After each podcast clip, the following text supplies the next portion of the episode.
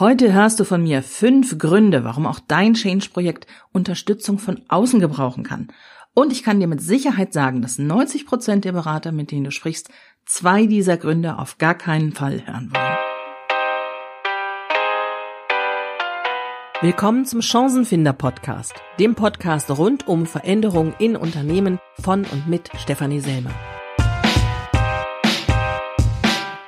Herzlich willkommen zu dieser neuen Podcast-Folge. Ich wünsche dir einen schönen Mittwochmorgen.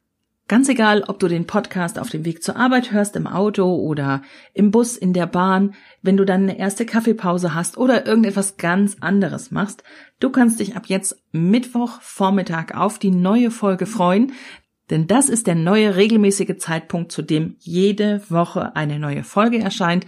Außer ich kündige an, es ist die Weihnachtszeit, es ist Urlaub oder ähnliches, dann kriegt ihr das natürlich früh genug mit.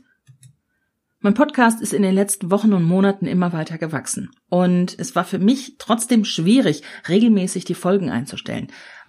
Der Podcast soll ja jede Woche erscheinen, immer am gleichen Wochentag und auch möglichst immer zur gleichen Uhrzeit, damit ihr einen Zeitpunkt habt, auf den ihr euch verlassen könnt und so euren Tag planen könnt, wie das Hören des Podcasts einfach so mit in euren Tag reinpasst.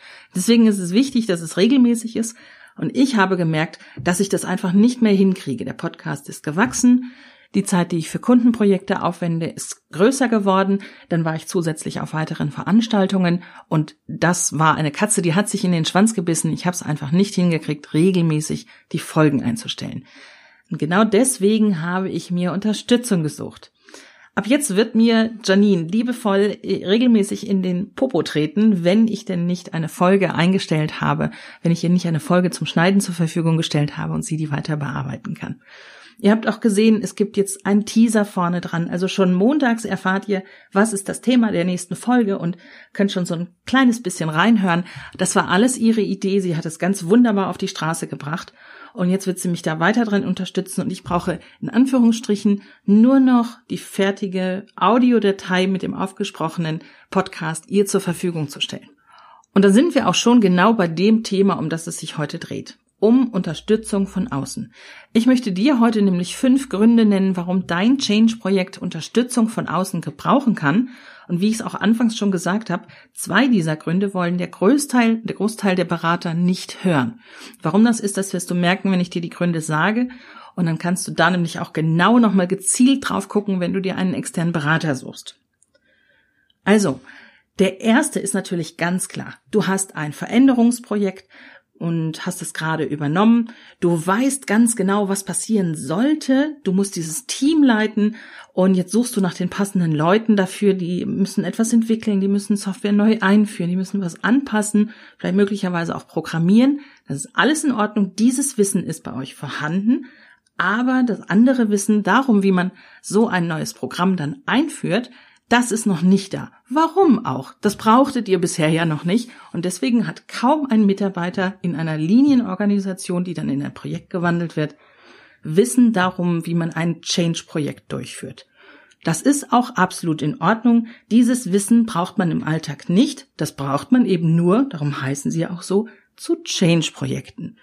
Du suchst dir also einen externen Berater, der von Projekt zu Projekt geht und immer wieder Veränderungen mit umsetzt.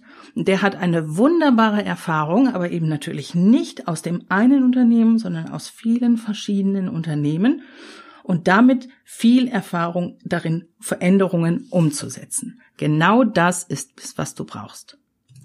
Du musst also das Rad nicht immer neu erfinden. Du kannst da auf bestehendes Wissen zurückgreifen, was es draußen am Markt gibt und das leitet gleich über in den zweiten Grund, die Kapazität. Niemand aus der Linienorganisation hat einfach so Zeit, wenn ein Projekt ansteht, sich noch neues Wissen raufzuschaufeln, geschweige denn die Erfahrungen zu machen. Es muss dann in diesem Anlauf klappen. Wenn das Projekt gestartet wird, hat man nicht die Möglichkeit, viel rumzuprobieren und, naja, einfach mal sowas zu machen, sondern dann muss das Wissen da sein und die Kapazitäten müssen frei sein, damit sich jeder in dem Projektgeschäft darauf konzentrieren kann, was er am besten kann. Denn es ist ja ganz klar, wenn jeder das macht, was er gut kann, worin er gut ist und woran er hoffentlich sogar Spaß hat, dann ist die Energie, die ein Mensch mitbringt für seine Arbeit, eine ganz andere. Ich spreche hier nicht von Energie, die irgendwie im Raum ist und tolles Teamfeeling. Das kratzt schon manchmal sehr an meinem esoterischen Horizont, was da so geredet wird. Aber die Energie, die jeder Mensch für seine Arbeit mitbringt, morgens freudig aufzustehen, sich an den Schreibtisch zu setzen und das nächste Stückchen Code zu programmieren, ist auch nicht jedermanns Sache. Genauso wenig wie jeder mag, da die Kommunikation zu den Stakeholdern zu schaffen, zu erklären, was ist in dem Projekt gerade, um irgendwelche Verhandlungen mit Betriebsräten durchzuführen und ähnliches. Das liegt wiederum ganz anderen Menschen. Und genau da ist es auch richtig aufgehoben. Und jetzt habe ich dir im Schnelldurchlauf die ersten drei Gründe genannt, nämlich Kompetenz, die du dir zukaufst, weil es die bei dir im Unternehmen noch nicht gibt, die Kapazität, weil in dem Projektgeschäft, in dem gerade aufziehenden Projekt niemand die Möglichkeiten hat, sich das mal eben raufzuschaufeln und die Energie, das Durchhaltevermögen, einen Job nicht einfach nur anzufangen, sondern ihn auch wirklich durchzuziehen über die gesamte Projektlaufzeit. Und das sind die tollen Gründe, die auch die Berater gerne hören. Wenn du also hergehst und einen Berater ansprichst und sagst, wir haben die Kapazitäten nicht und vor allen Dingen haben wir die Kompetenzen nicht, dann bauchpinselst du den ja sogar, indem du ihm sagst, du hast das, was wir brauchen. Du kannst, was wir brauchen. Und das findet er ganz toll. Aber ich habe davon gesprochen, es gibt noch zwei weitere Gründe und die hören die Berater nicht so gern. Und zu denen komme ich jetzt. Für den ersten Grund möchte ich dir eine kleine Geschichte erzählen. Ich bin vor einiger Zeit in einem Projekt gewesen und habe das begleitet. Da ist es immer wieder zu Terminverschiebungen gekommen. Der Rollout der neuen Software hat einfach nicht geklappt. Es musste wieder irgendetwas nachgebessert werden und wurde, er wurde wieder verschoben um ein bis zwei Wochen und ich glaube, das war schon das dritte Mal in Folge. Die Belegschaft, also diejenigen, die da Nutzer waren, die waren da überhaupt nicht begeistert von. Und so langsam hat sich dann auch schon gezeigt, die haben sich schon ein bisschen lustig gemacht über das Projekt, das haben sie nicht mehr ernst genommen und haben, naja, schon so ihre ersten Witzchen darüber gerissen. Dabei traf das Projekt da überhaupt gar keine Schuld und insbesondere dem Projektleiter nicht, der da aber besonders unter den Witzen zu leiden hatte sondern anfangs waren es Zuliefererprobleme für die Hardware, da kamen die Laptops nicht frühzeitig, nicht rechtzeitig, um konfiguriert zu werden. Und später, als sie dann da waren, hat das Beratungshaus, das die Konfiguration der Rechner übernehmen sollte, die Rechner einfach nicht rechtzeitig zur Verfügung gestellt. Da waren dann also noch ganz leere Rechner ohne Software und die konnten natürlich dann auch nicht an die Nutzer rausgehen. Als es dann endlich soweit war und die Rechner ausgeliefert werden konnten, der Rollout also starten konnte, gab es zum Auftakt eine kleine Videobotschaft. Da hat sich der Projektleiter an einen Schreibtisch gesetzt. Neben ihm saß jemand aus diesem Beratungshaus, die die Rechner konfiguriert hatten. Und die beiden zusammen hatten vorher schon ein Drehbuch geschrieben für diese Videobotschaft, mit der sie die Nutzer informieren wollten, jetzt geht es los. Und die sah so aus, dass der Projektleiter eingeleitet hat, er hat also alle begrüßt, gesagt, worum es denn geht, hat dann an den Berater übergeben und der hat darüber gesprochen, was denn schiefgelaufen war. Hat dann also kurz davon gesprochen, dass die Rechner nicht kamen, dann etwas ausführlicher gesprochen, was mit der Konfiguration schiefgelaufen ist. Das war ja sein Thema, das war ja das Unternehmen, in dem er arbeitete und hat dann an den Projektleiter wieder übergeben, der sagen konnte, dass jetzt alles gut ist und der Rollout bald startet. Vielleicht hört ihr schon aus diesem Aufbau, wie die beiden sich diese Dramaturgie aufgeteilt haben, dass die Rolle des Bad Guy damit schon ganz schnell nicht mehr beim Projektleiter lag. Die hat der Berater übernommen, der hat auch das Standing dafür gehabt, also der hat das aushalten können und musste sich da keine Gedanken machen. Aber der Projektleiter wurde ganz anders wertgeschätzt nach dieser Information. Du siehst, ein externer Berater kann auch wirklich dabei unterstützen, mal die, die Kohlen aus dem Feuer zu holen, also mal die Rolle des Bad Guy zu übernehmen, der irgendetwas sagt, was nicht gut läuft, der mal Klartext spricht und der damit einfach mal den schwarzen Peter übernimmt. Externe Berater müssen natürlich auch immer auf die Reputation achten. Die müssen also auch immer darauf achten, dass sie nicht ganz verheizt werden. Das ist aber in Ordnung, wenn wir mal Dinge sagen, die nicht gut laufen. Das müssen wir einfach aushalten können.